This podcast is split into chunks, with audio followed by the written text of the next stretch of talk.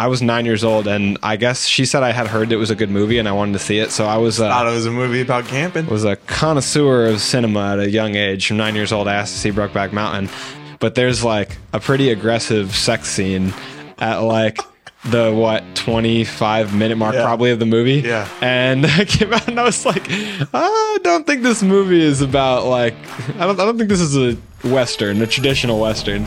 Welcome to Backseat Directing. Where we talk about movies, TV shows, comics, and more. We're your hosts, Andrew, and Aaron. and we post new episodes every Monday and Thursday. And on this episode, we're doing a movie review on Brokeback Mountain. Three, two, one. Yeehaw!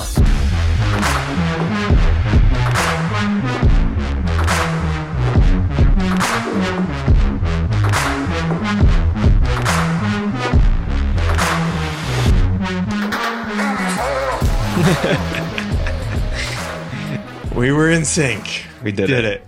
it. I often wonder if our opening seem pre-recorded because I feel like I say the things like the exact same way. Yeah, lately your thing has been a three, a two, a one. Well, no, this one was a southern accent. It was like Yeah. three, two. Uh, Yeah. I don't know. I, I mean, I'm not that good with accents, but I know, I said at lately, that's what been doing, you know, so you, you switched it up this time. speaking of accents, the accents in this movie were very good.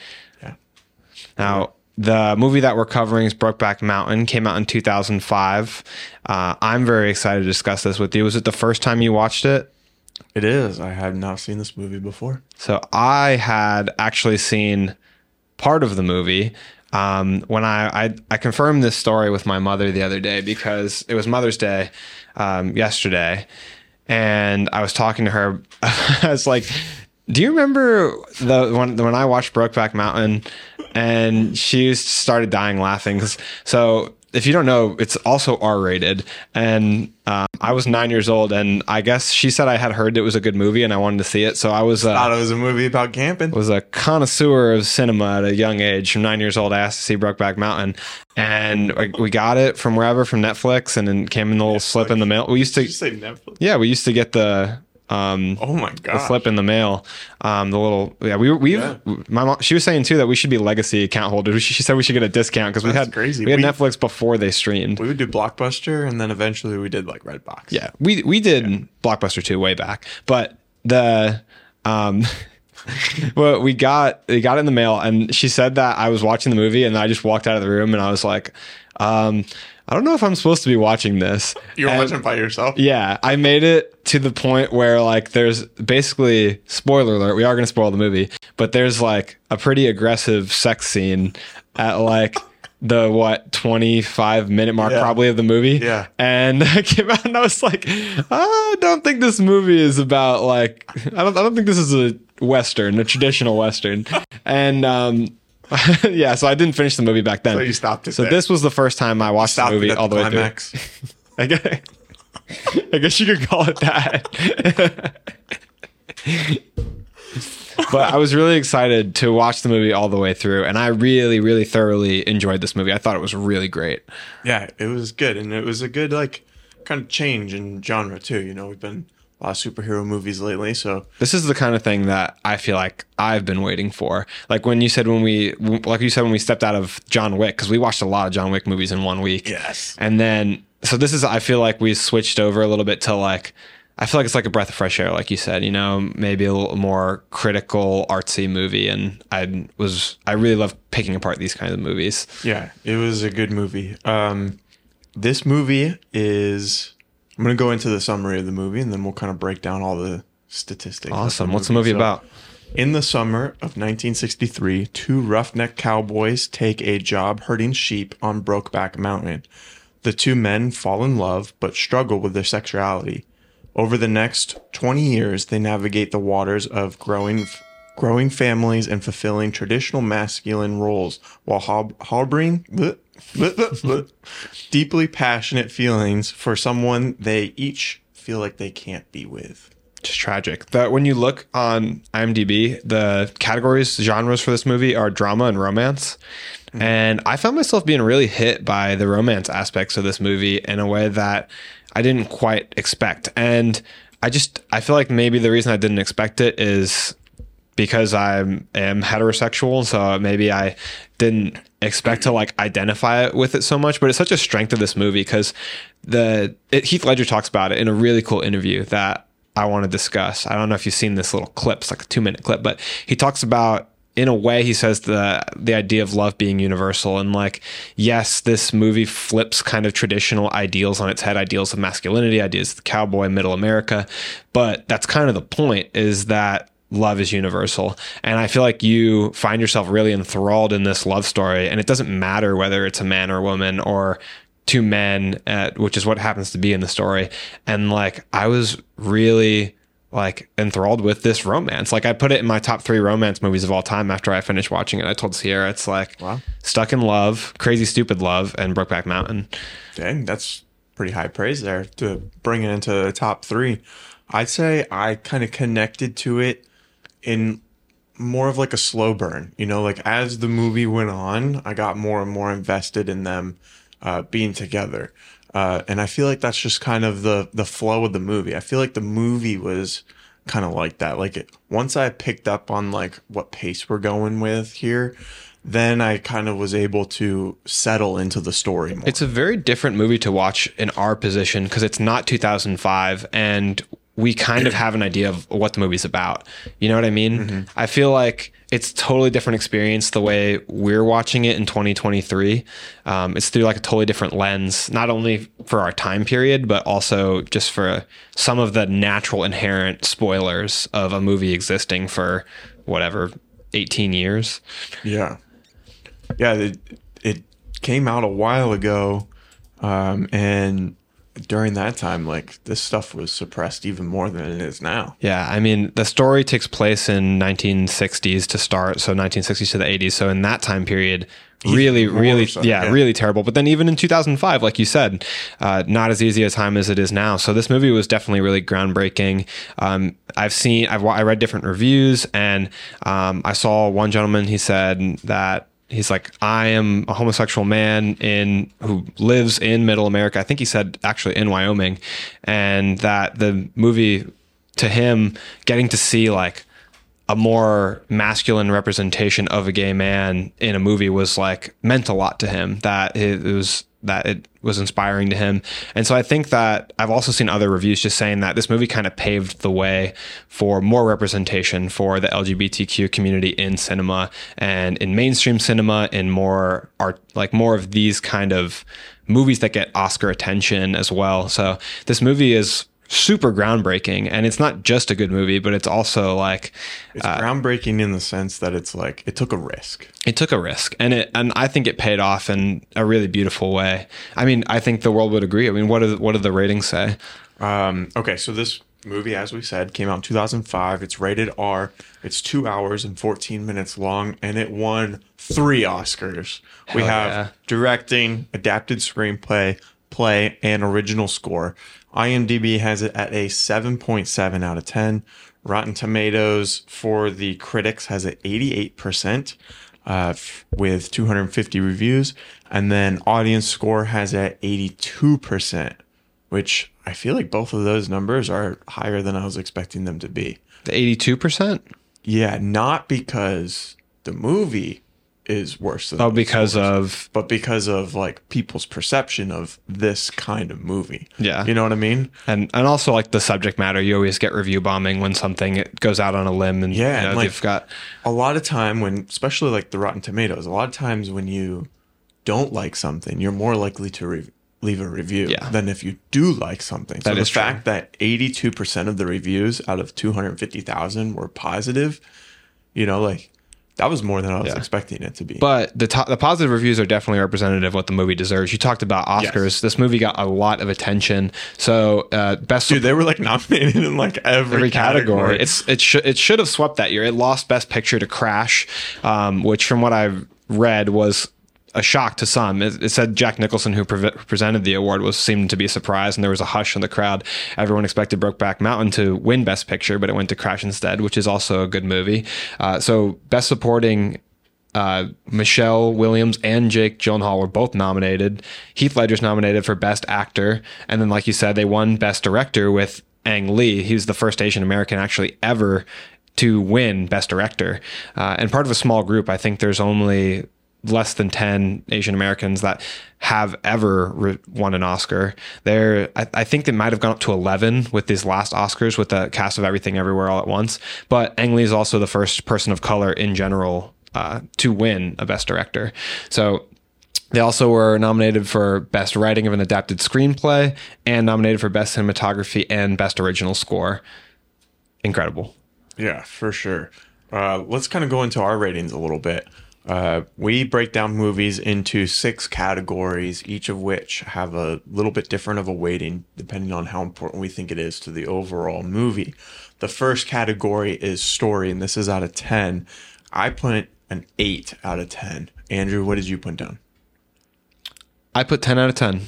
Dang, okay. Yeah, so commonly Andrew says a 10 out of 10 is how you compare other movies to this category. So out of all other movie stories, a 10 out of 10, every movie is going to be kind of compared to this movie.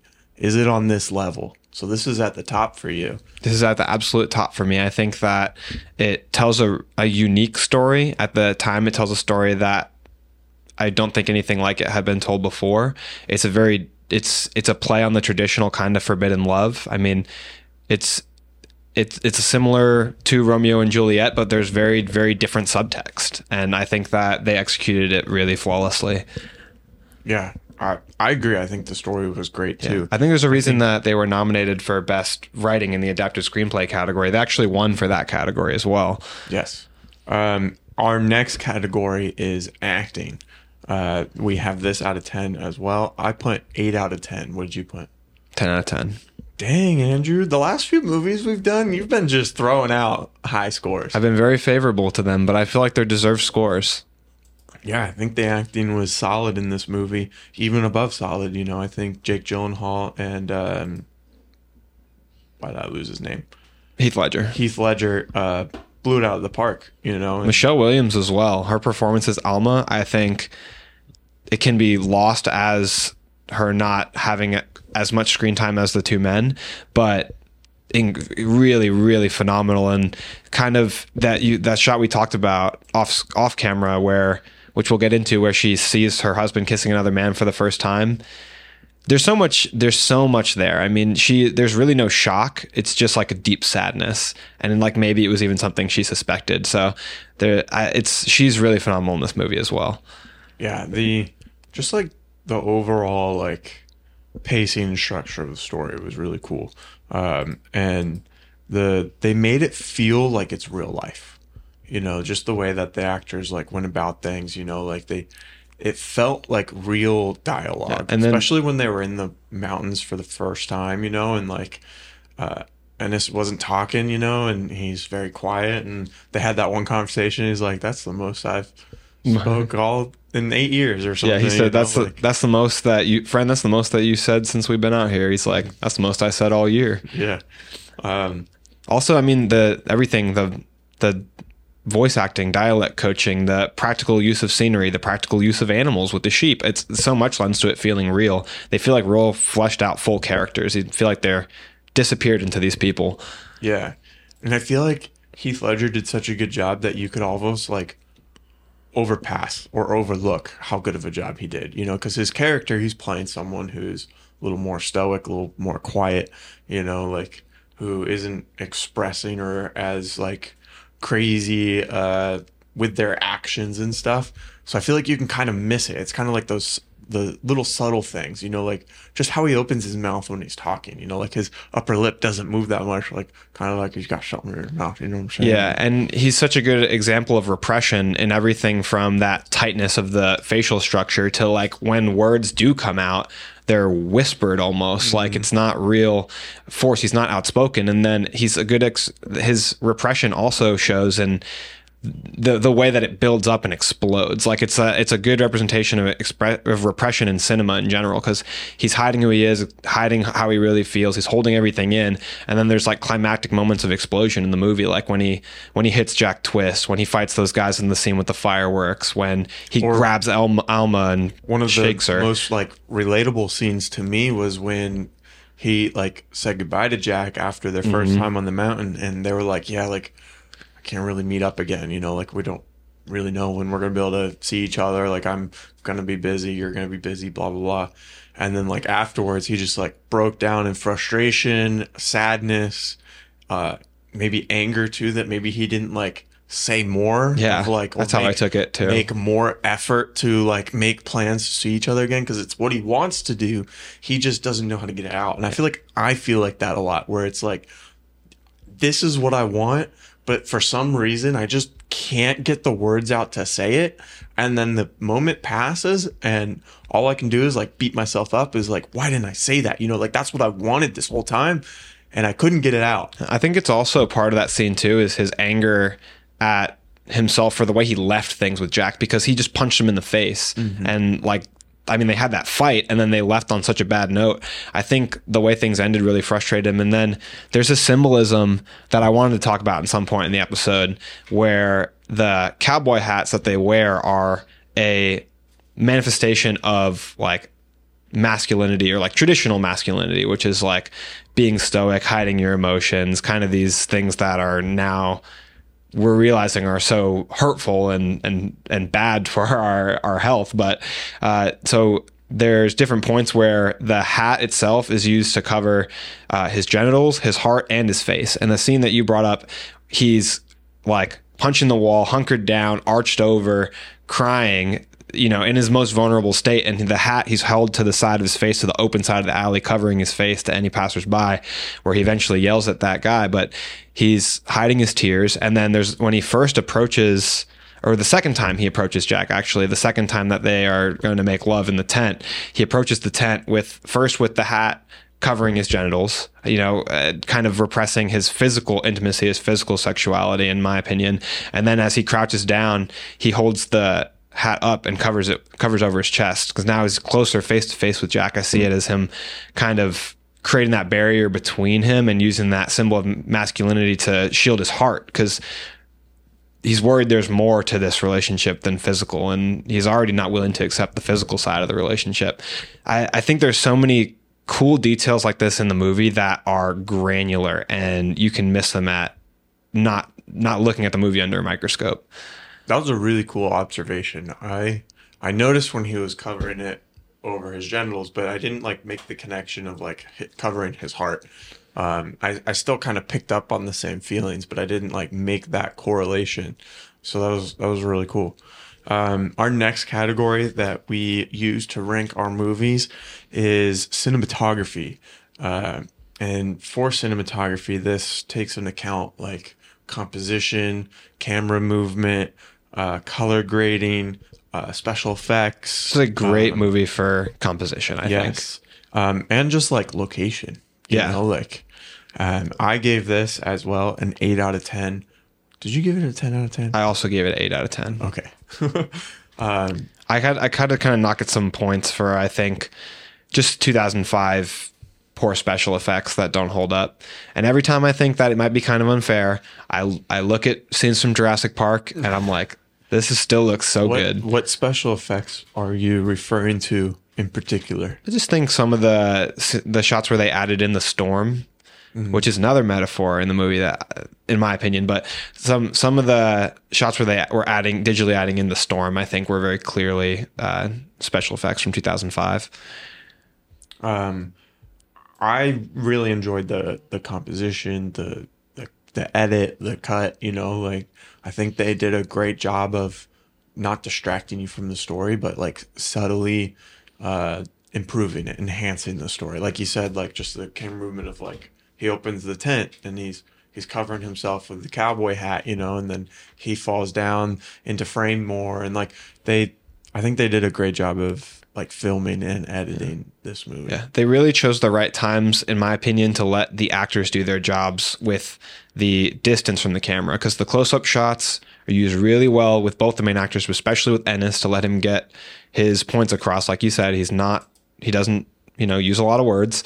So they use these close up shots to let him express himself. And then they have wide shots in scenes that need them, like the scene where, A lot of wide shots, a lot of locked off shots just on sticks, you know, tripods. yeah, it's it's awesome. And I was thinking of the scene with Jake Gyllenhaal where he's the scene where he iconically says, "I wish I could quit you," and he's really emotionally having an out, you know, expression of this all these pent up emotions over the years, and he's getting to use his body. Like that's when you should have a wide shot. So I think they chose that chose things very wisely. Our next uh, category here is sound design. Uh, this goes in with original score, um, all the foley that you would hear, you know, like the their footsteps, all that special uh, sound effects that go into making a movie, which think it'd surprise people how much is not captured in camera.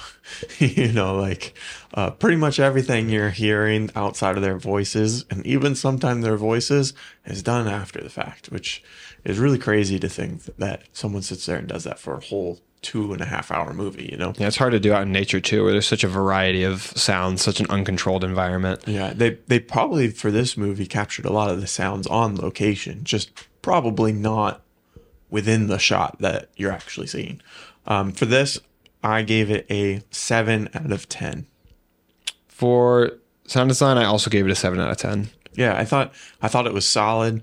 Um, this the original score won an Oscar you know like and the the main theme that's playing throughout the uh, movie is really solid uh, and I liked how they kind of changed the intensity of it as it kind of went through the uh, through the movie um, but there wasn't anything like super crazy you know that stuck out I mean to like bring it over the top for me but it kind of like cinematography it, it was subtle to where like you don't overly notice it but without it you would miss some of the emotion that you'd get with it there.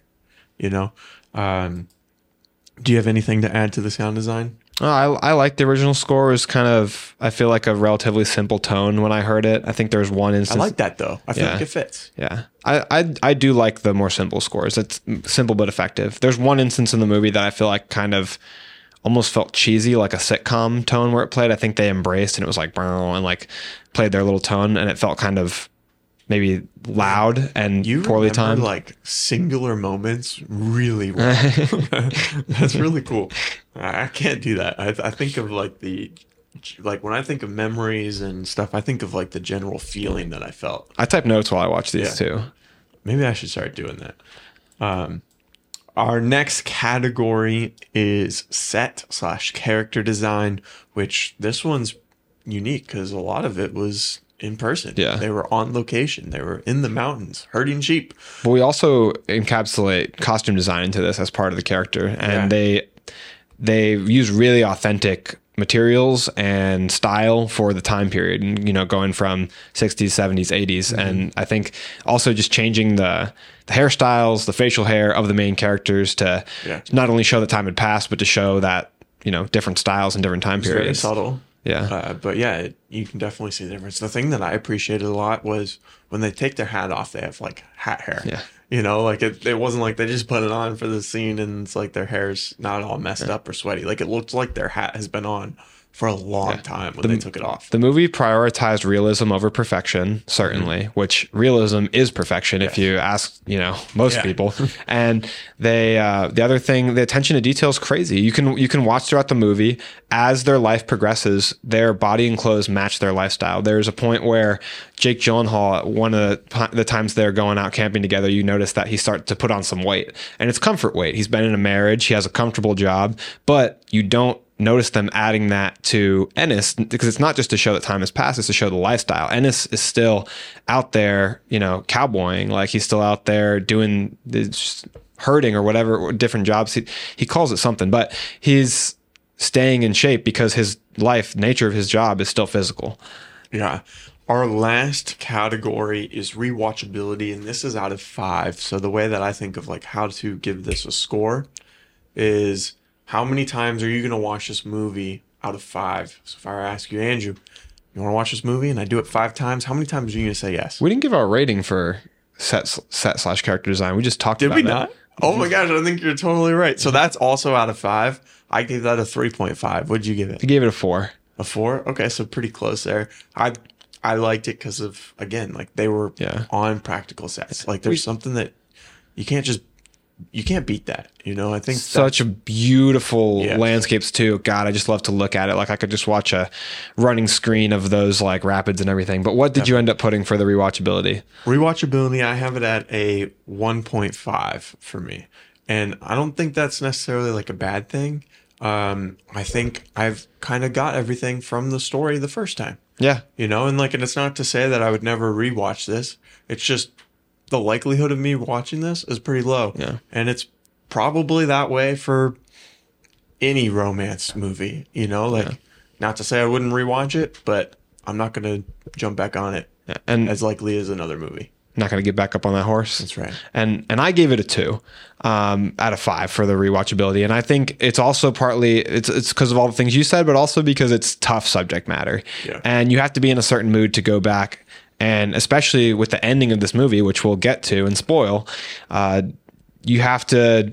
It's not something that you want to watch every day. It's emotional. It's it takes a toll on you to watch certain movies. You know. this wasn't really a happy movie you know He wasn't happy at all. And this, this is actually commonly thought of as a trope in cinema for uh, gay and LGBTQ people that they, it's always tragedy with those characters. And I think it partly, I think it's partly because the emotionality is so rich in those cases because, because there's inherently so much to overcome.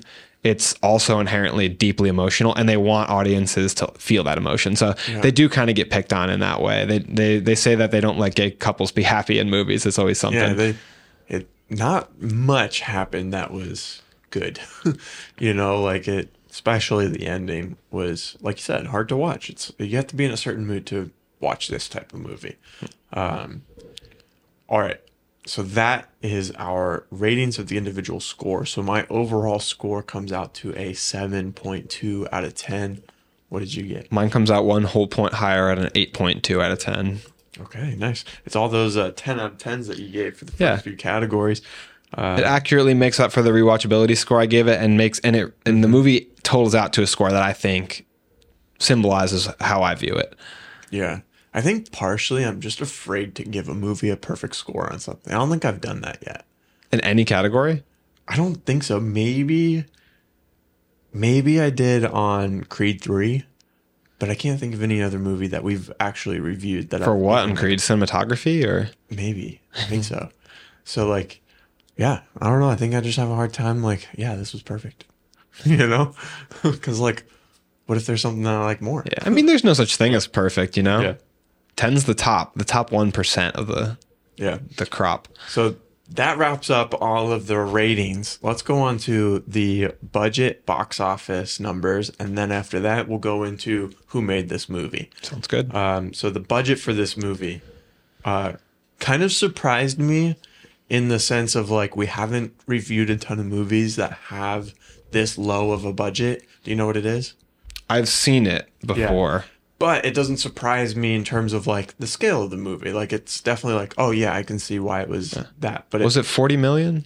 no, it was 14. Ah, I knew there was a 4. 14. Yeah, so that that's just a lot lower than most of the movies that we're reviewing. So it kind of caught me by surprise. But it was a huge success. Yes, it brought in in the box office 178 million dollars. Good lord. Yeah, so that's a pretty big multiplier above. That's pretty huge return on investment. Like Right. that studio must have been really excited. Yes, definitely. Um, all right, let's go into who made this movie in front and behind the camera.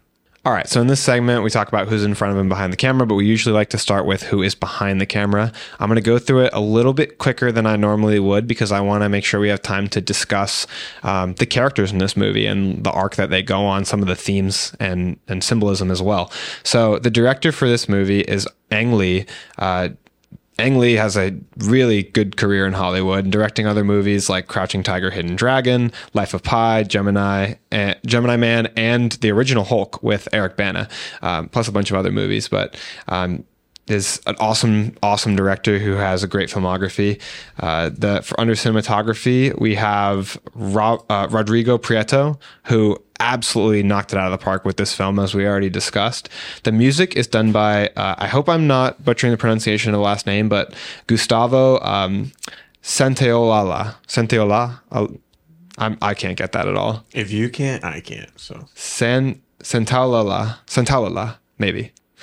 It's a lot. It's a lot of letters. Um, but then, you know, his work won an Oscar for this movie, so he can't take. Pretty much everybody in one of these categories was nominated or won an Oscar. Right. Um, and then I want to also start to mention the editors as well for movies. This movie is edited by Geraldine Peroni and Dylan Tichenor. Hope I'm pronouncing that last name right as well. Um, but moving on to the cast who's in front of the camera, we have our stars. Uh, the star of this movie, who was nominated for Best Actor in a Leading Role, Heath Ledger as Ennis Del Mar. Jake Gyllenhaal plays Jack Twist. Michelle Williams brilliantly portrays Alma. Anne Hathaway portrays Lureen Newsome. Linda Cardellini is Cassie. Uh, Anna Faris plays LaShawn Malone. David Harbour, who I was surprised to see in this movie, you might recognize him from as Hopper from Stranger Things, mm-hmm. or as Red Guardian from The Avengers, or as Hellboy. He plays Randall Malone, and Kate Mara is Alma Jr., who Kate Mara has a pretty good career now as well, as an up and coming yep. actress. Now, that is everyone that I have in front of the screen. Who did you enjoy the most in the movie? Uh, before I get to that, it kind of surprised me that Anne Hathaway was in this movie because, like, I feel like she's a big time actress. So she had, I feel like she was underused. Like, she was barely in the movie. So she actually was originally attached to play Alma, and she had a uh, audition lined up, and she ended up doing her audition in a uh, a big foofy princess dress. She was on set of Princess Diaries 2 filming a parade scene and she she did her audition on her lunch break and her agent actually had to apologize for the fact that she showed up in this outfit. But she found herself being more attracted or interested in the Lureen character, which I think is strange because I think Alma is a way better role, but I think it was more so her personal preference. She ended up playing Alma because she was a. There was all kinds of different people attached to this movie at one point. Uh, different directors too. The uh, Joel Schumacher and Gus Van Sant, which I mean, Joel Schumacher, director of Batman. Gus Van Sant directed Good Will Hunting. Good directors were attached at one point to direct this movie. Ended up being directed by Ang Lee, which I think is I'm glad it was because yeah, it wouldn't be the movie choice. it is. But um, and then a bunch of actors were attached too. Joaquin Phoenix was at one point considered to play the role. Uh, I believe Ennis, and and people have said that he was offered the role, but he denies it. He says that if he was offered it, he definitely would have accepted it. But uh, he was considered, and a bunch of other actors. I think Josh Hartnett was considered. There's like a list of people who were considered. You know, people are going to think that was staged, but that was just all off the cuff. That was good. You know, I you didn't know I was going to bring her up right there. That was good. You teed me up really well. Yeah. I, I had that that information that was in mind. Nice, man. Um, okay, what was the original question? Who was my favorite character? Yeah, your favorite, uh, either performance or character, both. I think the character that I related to the most was Ennis. You know, like how he's like holding your emotions in. Yeah, it kind of keeps things close to the chest. It's a general. Like, it's a pressure on men in general. I mean, right? Yeah, and like I don't know. Sometimes you feel like you you have to be like really tough in certain situations, and you know, like you have to like kind of put on this like facade, you know, in a sense. And like I can relate to him like suppressing his emotions and keeping things close to the chest. And I think uh, Heath Ledger did a great job of portraying that on screen. Like I said before, that it's hard to act a character that's like very subtle like that you know, and and make it deeper to where yes, he's saying these things or going through these actions, but to where on screen you can see that there's more going on deep down. Mm-hmm. You know, like that's hard to portray, you know, especially if that's not how you are in real life, you know? Yeah, it's hard to argue that it's not the best performance in the movie. I think uh, that Gyllenhaal and Michelle Williams are both contenders. You know, all these performances in the movie are great. Even the smaller roles like Linda Cardellini, fantastic. But Heath Ledger is just so amazing in this role and every time i watch a movie with him it makes me so deeply saddened to know that we won't get more performances from him because he had such a bright career ahead of him with i mean every role that i've seen him in is phenomenal and i've seen dialect coach dialect coaches praise his accent, praise his vocal posture. I've seen uh, you know genuine uh, reviews from people who are like, yeah, I am I am a cowboy. Like I'm a modern cowboy. And this guy literally walks like he's from Wyoming, walks like he's a cowboy. Like I've I've read people online saying that he's this authentic. There was actually a, a training camp that they did for Jake Gyllenhaal and Heath Ledger. To, they did like a multi-week camp training and being cowboy, and they said Heath Ledger barely needed any help because he grew. I guess he grew up on kind of uh, a ranch in Australia where he grew up, or New Zealand, whatever it was, and he so he had a lot of experience with these different things they were teaching him, tying knots, riding horses, and different stuff like that. And so he's kind of a natural. And I I don't know how he nailed all these aspects so well, but he's he was a very naturally talented person. Yeah, both of them. Jake Gyllenhaal, Heath Ledger. They sold me that they were cowboys and that they knew what they were doing. I was watching an interview with uh, Jake Gyllenhaal, and he was saying like, yeah, when we were going through uh, working with all these animals and stuff, like he- Heath Ledger would just go up to the horse and say like, "Calm down." And the horse would just, you know, like just settle down, and then he's like, "I'm gonna ride you now." and then he gets on the horse and the horse is like accepted and all calm and uh, Jake Gyllenhaal was saying that he was like the opposite like that was something that he didn't grow up with he didn't grow up around animals and that he actually got a dog for this role to where he can like be interacting with animals more often and So cool. uh, he was like yeah Heath Ledger was just a natural with all of this stuff you know and I had to get used to interacting and touching and uh, being around animals so much so it's crazy how like these actors really have to dedicate a lot of time to just learning. You know, like even just all the different locations and stuff. Like they had to get to those locations. They had to, you know, like they were working Yeah. for a lot of these scenes. There's a lot of coaching and training that goes into it just to like make something look natural, like make the the role feel lived in. And Heath Ledger said that he would isolate himself and just kind of walk around in an empty room, getting into the headspace of the character, getting into the thought process of why he feels this way, and all of that with make and and that dialect coach talks about this too like making an accent feel lived in. Like all these aspects that we're talking about this training and stuff is so that when they're doing it on camera it seems natural. Because you can't they can't look like they're thinking about any of these things that they're doing. It's really it's an impressive talent acting. Yeah, they they sold it 100% for sure.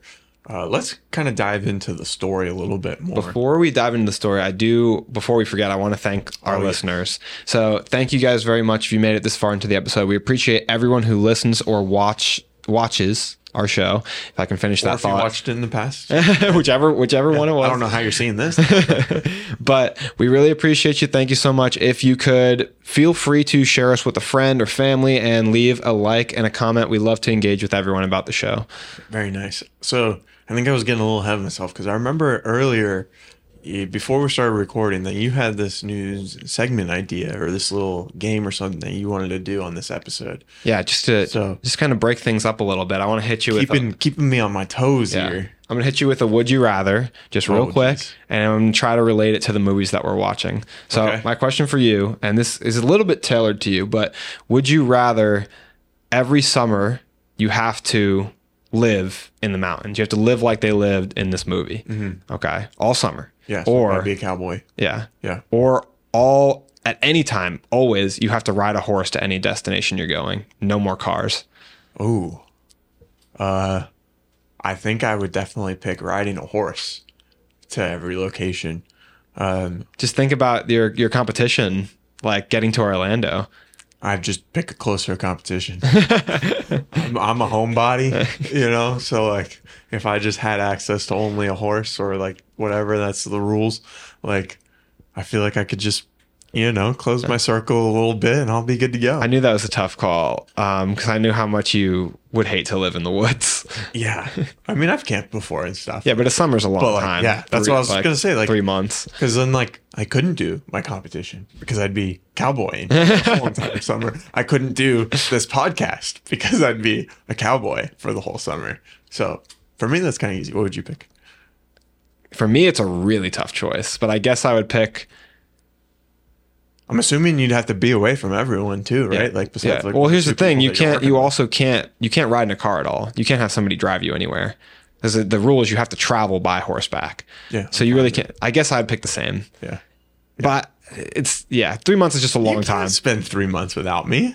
Yeah, I thought you were gonna say Sierra, but yeah, No. it's mostly you. Yeah, I know. That's why I said it. Let us know your answers to the would you rather in the comments. All right. Do you have another one, or is that That's what we got for this episode. okay? I like it. Just a little- Nice, just a little- short, something to think about.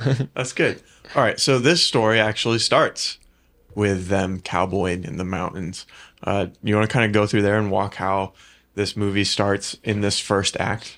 Yeah. So the movie, I see it through these three acts, but also through the progression of the relationship. So when they first meet, they're in this, um, it's like portable little trailer where this, uh, where Aguirre conducts his business, and I feel like they're kind of. You know, I planned this. I didn't plan this pun, but I am going to say it anyway. They're kind of sheepish, where they're they kind of stealing glances at each other. they're kind of peeking at each other, like they don't really know what to make of this other guy. Which you know anybody would do if you're about to spend a couple months living in the woods with them. But uh, you know, context clues, like I said, changes the way you and I watch the movie in the time period. So I kind of see uh, them feeling each other out, kind of glancing at each other. Um, maybe they happen to notice that the other gentleman is an attractive man. You know, it's the this is the start of this relationship between them, and it starts off on um, this this note that they are going to spend a lot of time together. It's going to be an intimate experience, whether they want or not. They introduce themselves, and we get off very quickly that Ennis is a man of few words. Um, he's succinct, but he lets us know they set the stage telling us that his parents died when he was young and he was raised by his brother and sisters. So that gives us a lot of information about Ennis that we'll come to see, a lot about his repression. I don't think even before his parents were gone, he wasn't really taught to emote, um, you know, in a healthy way. His dad obviously dragged him out to look at a, a dead uh, gay man and show him this to strike fear fear God into him basically and show him what could happen. Um, you know, not that his I don't I, I don't think in any sense that his dad suspected that he was gay, but just to kind of show them like this is how things are around here. And so we get that set in our minds very early for this relationship, who the two characters are. And I, and as they're, as we learn more and more about them, we know that, um, Jack grew up rodeoing. Um, Ennis gives away very little for the absolute longest time. So we see, I see something that is I think very interesting is they establish Jack's risk taking behavior. So his rodeoing, which is obviously very dangerous. Um, you know, he's a little bit cocky, a little bit proud, but he's a thrill seeker. He's willing to take risks. He's a dreamer in every way as we go along. These two characters kind of are on parallel lines, but opposite sides of uh, of a barrier. Because I see, um, you know, Ennis is uh, cautious and Jack is a risk taker. Ennis is withdrawn and Jack is outspoken. Outgoing, uh, Ennis is um, like, uh, what, what's I'm, I'm I'm missing the words, but um, we we see them basically as two sides of the same coin, and um, I'm I'm gonna look for my my description here. So I see uh, Ennis like as an expression of loneliness, or I see Jack as an expression of loneliness, and Ennis as an expression of repression, and it's just cool the small details that they tie in through this story. I mean, in the beginning, did in the beginning did you foresee the kind of relate path their relationship was going to take? Um, kind of. I mean, you, you get hints, like you said, like they, you, you got some. I, what do you I, got? I finally remember what I was trying to say. Um, Ennis is cynical and Jack is optimistic. Ennis is a realist and Jack is an idealist. Those were the adjectives that I was go. looking for. So Yeah. we see that all throughout the story, right? Because I was so lost in my train of thought there for a second, floating out in who knows where.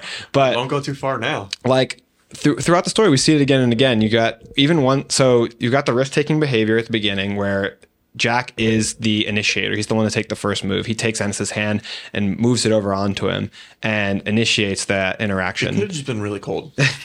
no, but it, it never realistically it never would have happened without jack i don't think because ennis would have ennis yeah, he wouldn't have done anything. I think Ennis was infatuated with Jack from very early on, and you see some of the looks. I think the way that Jack's personality attracts him. The idea of the person that he wants to be, the person that uh, he he's like, oh, a mare couldn't shake me. Like he's confident, he's expressive, he's outgoing. He wants to be this kind of person that is like that has that level of confidence because he's so he's so built on fear. Ennis has so much fear, and and Jack seems courageous. Like he's like a fair, and he's like this mare could never shake me. And I think the way that he is with the horse is one of the first things that endears Ennis towards Jack, and he like kind of starts to build this little crush towards him, and Jack shows us that he he through all these different ways the horse with the rodeoing with with being the initiator that he's the risk taker that he's the emboldened one. And Ennis is really attracted to that from the very beginning. But then we have these these other details like throughout the story Jack is saying Ennis I I, I want us to have a life together. Like let's let's leave our wives. Let's go let's start let's go have a farm together a ranch together and we'll live this happy life together he's idealist he's optimistic he He's wants not these afraid for yeah people exactly to see who he, truly is. he wants to be happy and he's willing to take those risks to be happy. But Ennis is the one always rebuffing him because of all these feelings that Ennis has, where he's the complete opposite of Jack. But he's attracted to him for being the opposite of him. So I think there's a, that's why I like the story so much because there's all these details where they feel like real fleshed out characters and it plays out in a realistic way. Like the constantly rejecting rejecting Jack is just all out of this fear that Ennis has that was instilled with him what we talked about with his parents with or with his dad showing him this at a very young age the root of Ennis's fear that he won't be accepted that maybe that he might be killed. But I even have I, I even think his deepest fears are just about perception because I, Ennis doesn't seem to fear these other guys at the firework display. He doesn't seem to fear physical violence. He's willing to fight these two guys at once, but he fears public perception and he fears the lack of acceptance, acceptance or self acceptance yeah. or reciprocation, even. Um, and it really stunts his life and ruins his life in a lot of ways. Yeah. So, Act One kind of ends when they leave that mountain for the fir- for the first summer that they're working there, and it transitions into a scene that we kind of already talked about, where they were talking about, hey, like when are we gonna see each other? Are you gonna come back next summer? Blah blah blah. I don't know. Maybe the army will get me. You know, like they were kind of making up little excuses of like why it wouldn't work. And in that moment, it seemed like Jack was hoping Ennis would try a little bit harder. You know, to make an effort to possibly see each other again. And throughout this second act here, a lot of time goes by. And the next time that they see each other is four years later. You want to pick up from there? Yeah. I mean, four years later, we get now they have their own separate past. They have their own separate families. If I'm remembering yep. the order yep. perfectly, yep. and I mean, it may not be perfectly, but um, you know, Lureen is now with Jack. Ennis now is with Alma.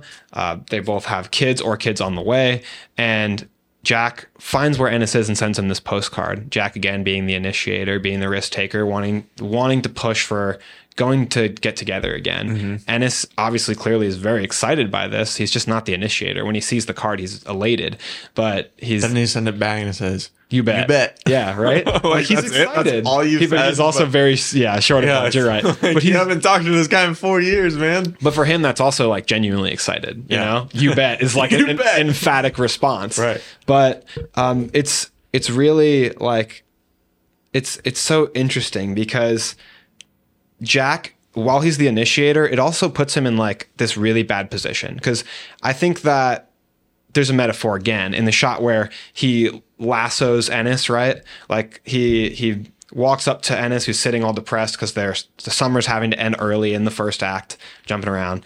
But he lassos him as a little joke. But he's always trying to lasso Ennis. Like he's always trying to he's trying to corral he's trying to corral him. He's, him. Yeah, yeah, he wants like he wants this life and Ennis is always running away like mm-hmm. to be escaped. Like it's in the meta it's it's a metaphor throughout the movie. They're trying to herd the sheep, you know, Ennis is like the sheep. He, he has to, he wants to corral him. They're trying to he's trying to tame the mare, the horse, and this is like the horse. He can't be settled down or broken in. He doesn't want to be controlled. He he's going to do what he wants to do. And then there's even the layer of Ennis laughing at Jack saying, I thought there was a mare you couldn't tame. How'd it throw you off? Ennis is the mare. He's bucking him. He's throwing him off. He can't be pinned down. And Jack is confident. I mean, Jack's probably had luck with ladies. I mean, look at Jake Gyllenhaal's face.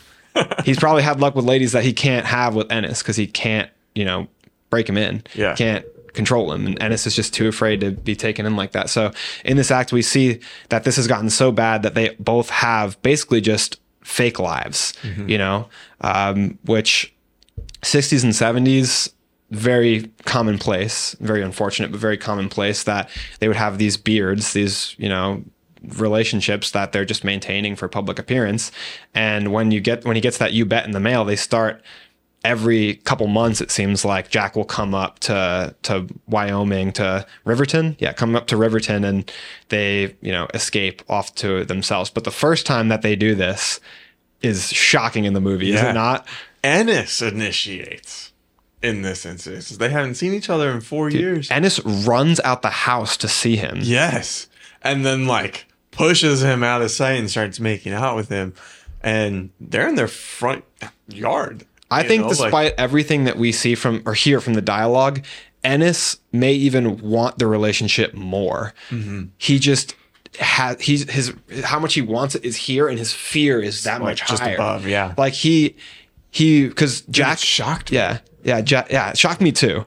But they like, what are you doing, man? I, I was saying the other day wait that 15 minutes for you guys to leave. I remember like the moments my jaw dropped watching a movie. The last time it happened was when I was watching Hereditary, and spoiler alert for Hereditary. Cover your ears. There's a girl whose head gets smacked against the post. All right. And when that happened, I was jumped out of my seat, jaw dropped. This is like, this is one of the most jaw dropping moments I've ever seen in a movie. And I kind of felt a degree of, of that, you know, um, in this scene where he runs out the door, kisses her, Didn't or you kisses like him. almost not want to watch because you're like, whoa, man, you're not supposed to do this yet. It's like you're, you're going to get in trouble.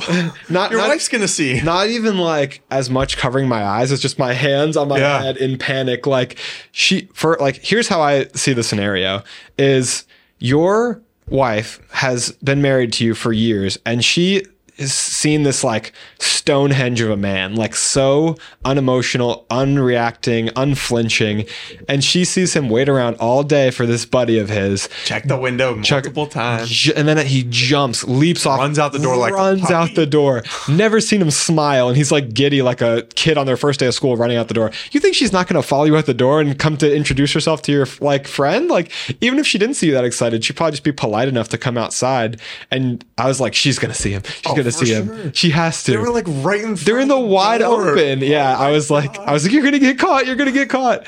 And of course he does. And like I said, Alma in that moment really doesn't have a look. I just watched a clip of it recently. She doesn't have a look of surprise on her face. She has a look of just like, and she turns around and walks away. Like, and she Yeah. she doesn't confront him. She just sits and wallows in that sadness. Yeah, not only in that moment does she not confront him, but later she doesn't confront him until like they're divorced. yeah. You know, like isn't that wild? Like why why wouldn't she like say something? She must be like a like very like close to like not Yeah. being able to display her feelings or maybe she fears. I think the same way that Ennis is afraid of public perception, I think she's afraid of losing like her family. And mm-hmm. I think she thinks if she can like play pretend and play house that maybe this won't be an issue or maybe it'll even go away. But after so much time, I think she just breaks. Like she's another example of like the build and build and build and explode, which is kind of how this movie works too, is like because it can be slow. It definitely,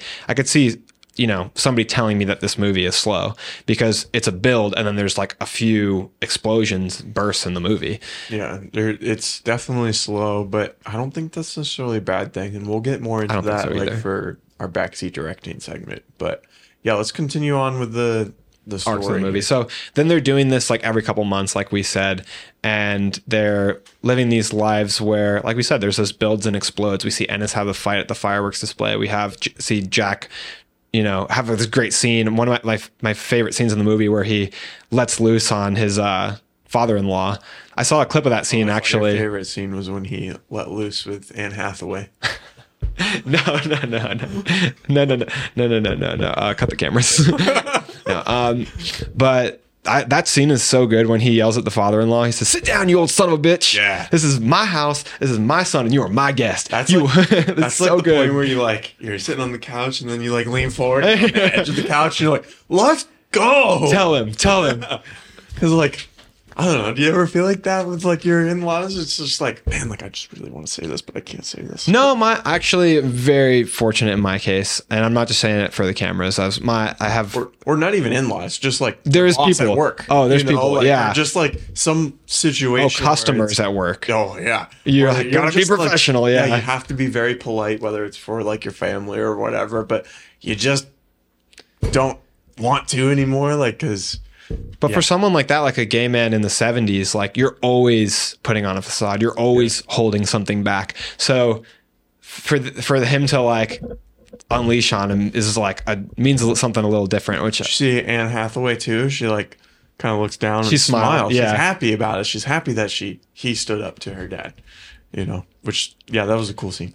yeah, it's the movie does this really cool thing where it juxtaposes you know back and forth these things that are traditionally masculine, and it's making the point that like being a gay man does not mean that you are necessarily feminine. And there's nothing inherently wrong with being a masculine man, a feminine man, or a feminine woman or a masculine woman. Like there's nothing inherently wrong with that. The movie is Yeah, whether you're straight or not. yeah, the movie's about the dangers of not being who you are. So like she's ex- I think she's excited to see him like display like this masculine emotion. Mm-hmm. But like the the juxtaposition of this movie is like making the point to you that like he can be tenderly loving with another man and wrapped in that embrace and then it, he can also be, you know, tradition things that are considered traditionally masculine like aggressive, assertive, like and that is true. Like I, it's, it's something that hadn't been depicted a lot in Hollywood before.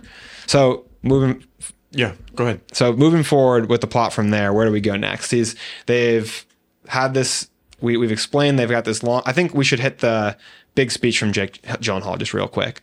So basically, all this hiding of their emotions and sexuality comes to a, a head with this camping trip where you have this iconic speech from Jake Gyllenhaal, really well delivered, really well acted, where he tells him like it's not it's not as easy for me as it is for you. You don't know how bad it gets. All these things like uh, he's you know he's been to Mexico and you know he's he's really like his it's like his cry for help. Like he's like I can't keep doing this. I've been begging you for us to have our life together and you keep turning me down.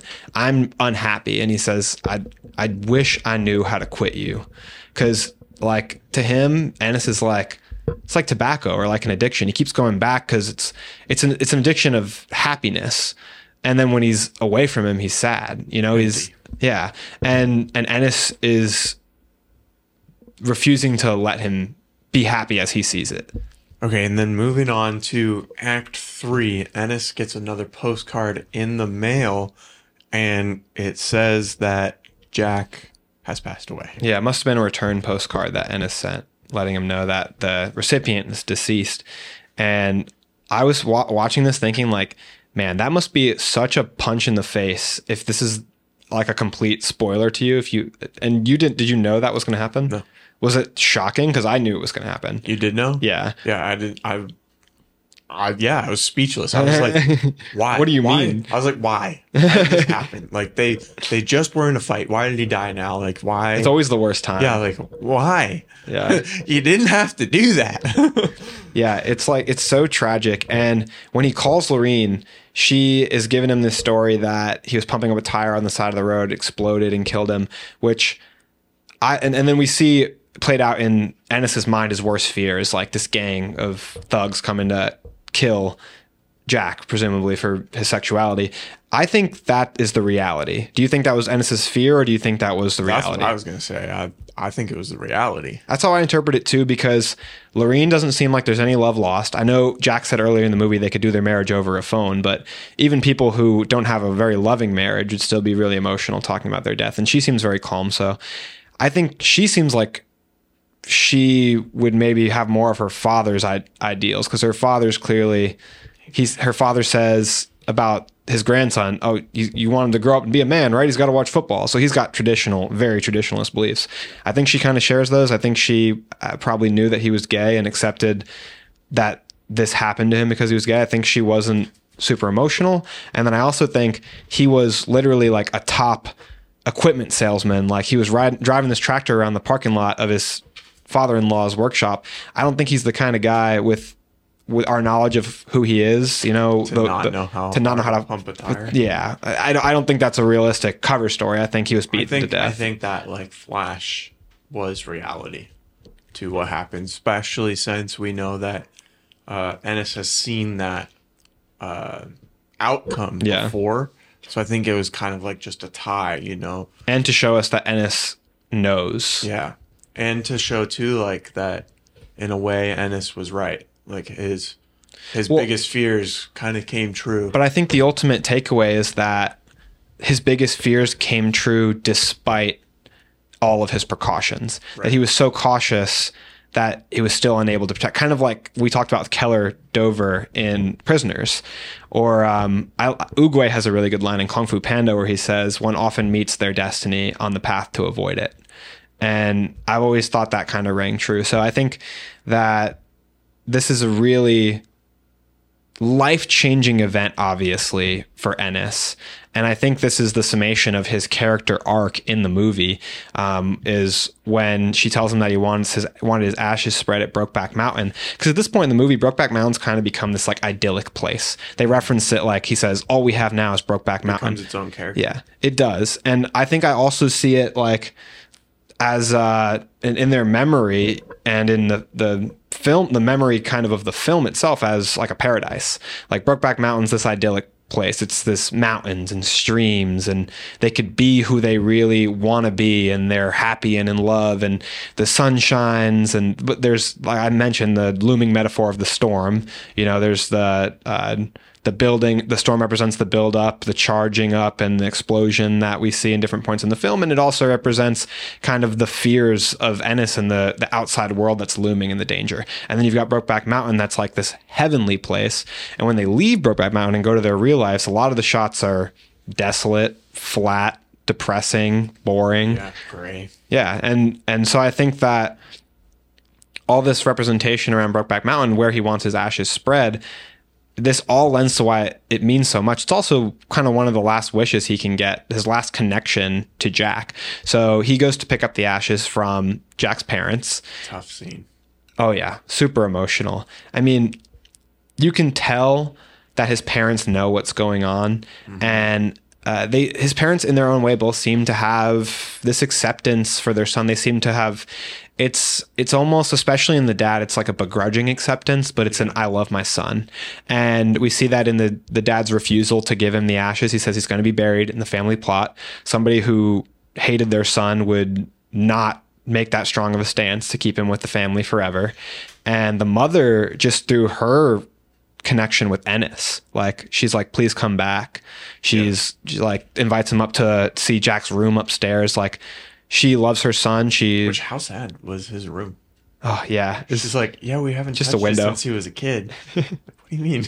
There's nothing in there. There's no Batman posters or nothing. Yeah. Come on. What the heck? but uh also to go to to literally go into the closet and to find their shirts wrapped over each other in the closet like um such a plain as day metaphor and then the the shirt he he has Ennis's shirt Jack has Ennis's shirt draped around his shirt and and then further at to the end of the movie Jack still has that actually I think Jack might have his shirt around Ennis's shirt, and then uh, Ennis reverses it for the end of the movie. I could be wrong on that. You can check me on that.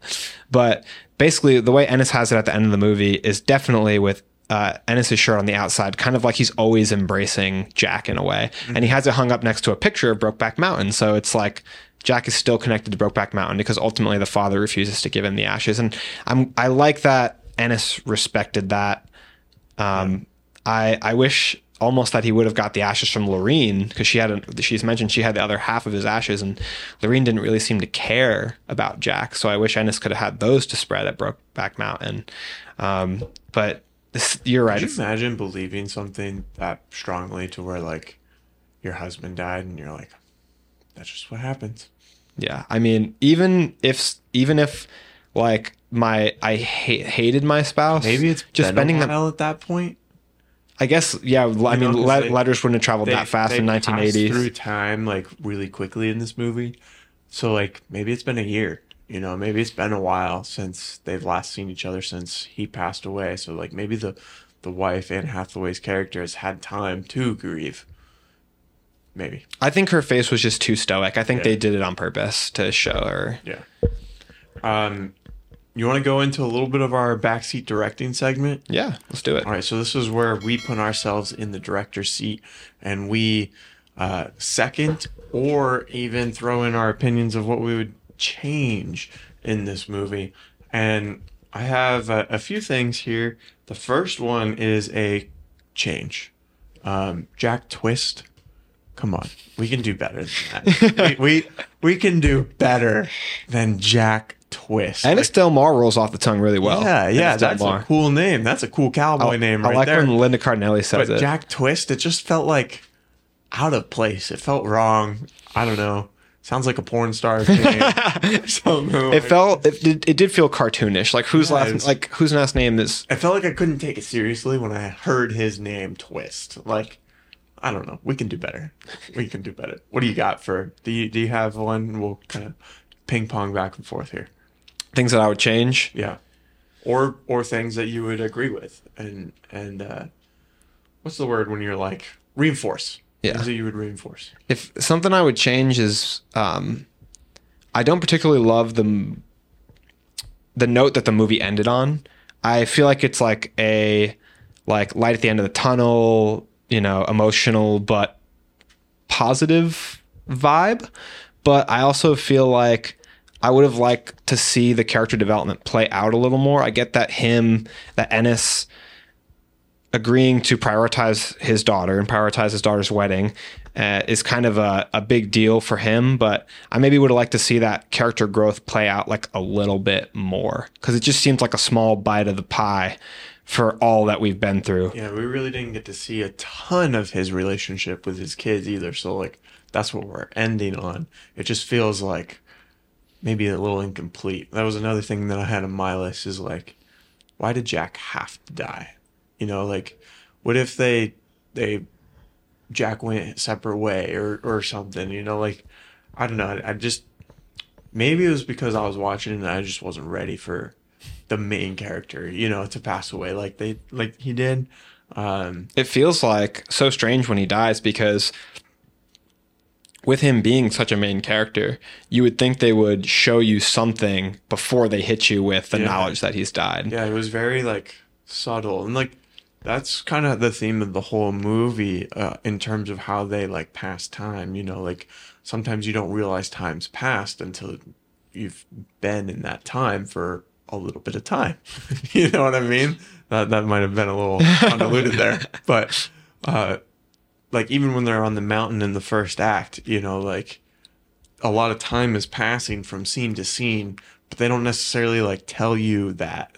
You know, they kind of just show you that repeatedly, and then you kind of pick up on like, okay, a lot of time is going on here or passing, you know, and then that's kind of what happens when he passes away too. You know, is like kind of out of nowhere, even though it might not have been out of nowhere in the actual story of life. But we have sung this movie's praises a lot. But to go on things that I would keep the same or reinforce is the the acting, the writing. Um, if I could pick a, a really particular thing, it would be the the practical sets. Like the way they shot out in nature is just you can't really replace that. And Yeah. they shot with actual sheep, which is really cool as well to have these herds of animals. And I think there's moments Hillside Views, one in particular comes to mind where the sheep are probably not actually there, but the uh, anywhere they're near the sheep is real sheep. And the Ang Lee actually has a funny anecdote about this where he had shot using sheep in I think he did a movie Sense and Sensibility.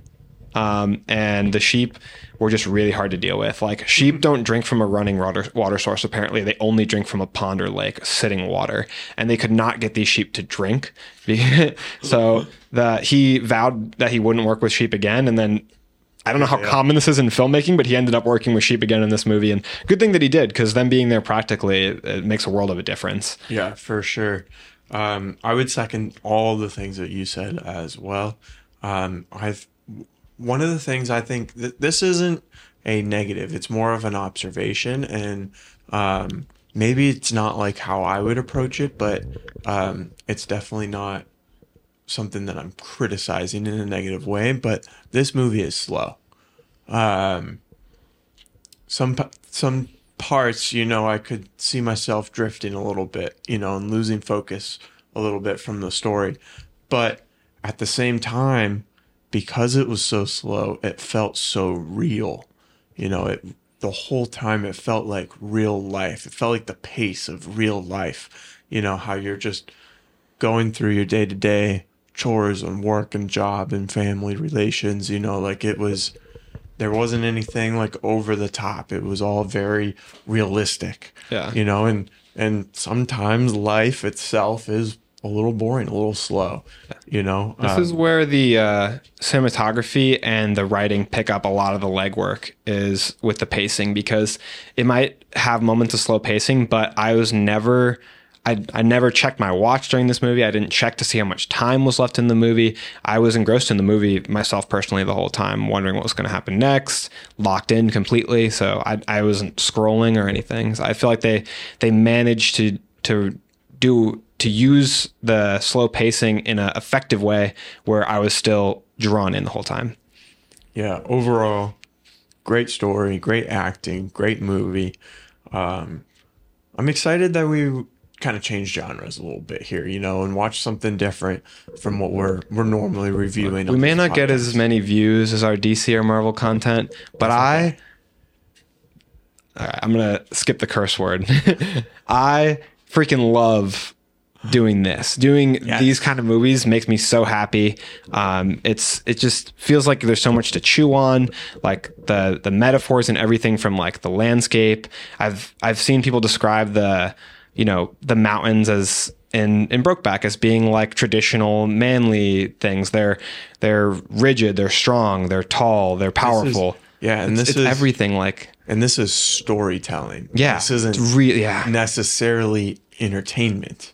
You know, you know, Yeah. you, you kind of understand the difference of like, or I kind of understand the difference, or get the feeling that like the Marvel and DC stuff, like that's entertainment. Yeah. you know, but this is storytelling. Like, I wasn't wasn't like happy at the end of this movie, you know, but that doesn't mean that it was a bad story. doesn't mean it was a wasn't valuable, story. yeah. It it was a risky story, especially for the time, you know, and and it was a relatable story in a lot of senses, in a lot of ways. You know, so yeah, it it was great to jump into something different, you know.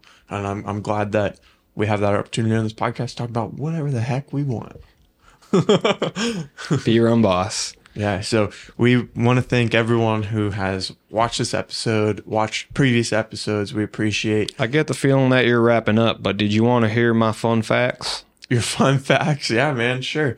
Um, I am looking over at my camera there, and I noticed that I have my battery in rather than the the AC adapter. So that battery does look like it's getting a little low. So let me change that real quick because I'm afraid it's gonna cut out. Okay. All right, got the camera fixed. Andrew, fun facts. All right. I'm ready with my fun facts. So, Aaron, did you know? Yes. Did you know that the sh- the shirts worn by Jack and Ennis in this movie, prominently featured at the end of the film, were sold at auction on eBay for? Can you guess how much? So much, probably. Hundred one thousand dollars. I'm sorry. What? Yeah, they were bought by a gentleman. I believe he's a gay rights activist. Uh, he purchased them, said that he would never, he would never wear them, alter them, really touch them, but just to preserve them as the iconic piece of the history of cinema and and you know LGBTQ culture that they are. So pretty cool. Wow. That's a lot. That's absolutely awesome. It's an insane sum of money. Um, there was also, Where'd that money go to? Um, I think, like the production, the yeah, the the studio, I believe, sold it. So I don't think it went to any particular cause. I, I I'd have to double check that. Um, so the yeah, I don't see any cause listed on here. just just just making extra money. Into millionaires' pockets already. but the uh, so as we know, the lovemaking in this film is really um, uh, rough. As I learned at nine years old. Um, the so, but the, it's really physical, and the act, the performance of acting was really physical. So there's an interview where Jake Gyllenhaal is talking about he's filming the scene like multiple times with Heath Ledger, and they're like get, getting really physical. And he said that at one point Heath Ledger almost broke his nose. I, guess, I guess he got knocked upside the face pretty good at one point when they were trying to f- film it. So yeah, it was. Was that during like the like that fight scene that they had on the mountain? No, it was the lovemaking. Oh, It was, wow. I think the initial scene. Dang, he was getting into it. He said there's, you know what? It may not have been because he said there's a scene where like, I think he said it was in a scene where Heath Ledger pushed him up against the wall and then he pushed him up against the wall, uh, something like that. So it may have been when they were filming the that kiss, yeah, Yeah. in front in front of Alma. Um, also, Heath Ledger and Michelle Williams, who plays Alma, the couple who are married in the movie, fell in love filming the movie and got married and later got divorced. Wow. Wild. I, I did not know that going into this at all. Did she Um, see him kissing Christian Bale? Uh, that that I've missed that scene in The Dark Knight. Um, also, uh, the movie saved Ang Lee from early retirement. I guess he was going to retire before this movie came out, and he came out uh, out of interest of doing this movie. Um, and also, amongst the contenders for people, there was a lot of people con- in contention for this role. Apparently, it's rumored that uh, Matt Damon and Ben Affleck were considered to play the roles of Jack and Ennis. Uh, Besties. This is very Owen Wilson response. You do- Wow. um, also, Joseph Gordon-Levitt, Billy Crudup, uh, Colin Farrell, uh, as well as we already mentioned Joaquin Phoenix and Josh Hartnett were all considered, which is really interesting. I mean, this must have been a very highly appraised script. Like they must have known from the jump all these people that because they had high value targets in mind for this. I'm glad the people that they ended up with. I think the movie is Chef's Kiss, perfect with the way it is. Agreed. Um, but those are my fun facts, and I owe a lot of thanks for it to Screen Rant. I want to shout out Screen Rant. Their website has a list of um, interesting fun facts behind the scenes for this movie. Definitely. And I think that's a great note to end this episode on. Thank you, everyone, so much for watching and supporting. We post new episodes every Monday and Thursday on our YouTube and our Spotify, Apple Podcast, and all the other podcast platforms. Uh, go ahead and hit that subscribe and follow button and give us a follow on Spotify. That helps the podcast out a bunch. We're on TikTok, Instagram, YouTube Shorts, and Facebook Reels. We post that every single day. So hit us up in the comments. A bunch of you guys have been on some of those uh, episodes where we've been doing debates like should superheroes kill, or some of the other ones. Uh, the Sokovia Accords was Iron Man right or Captain America right? And even for some reason, people are really getting on to me about uh, the sharks in Aquaman. So thank you so much for commenting and interacting with us. We love to see it, and we love interacting with you guys. Thank you so much, and That's a wrap.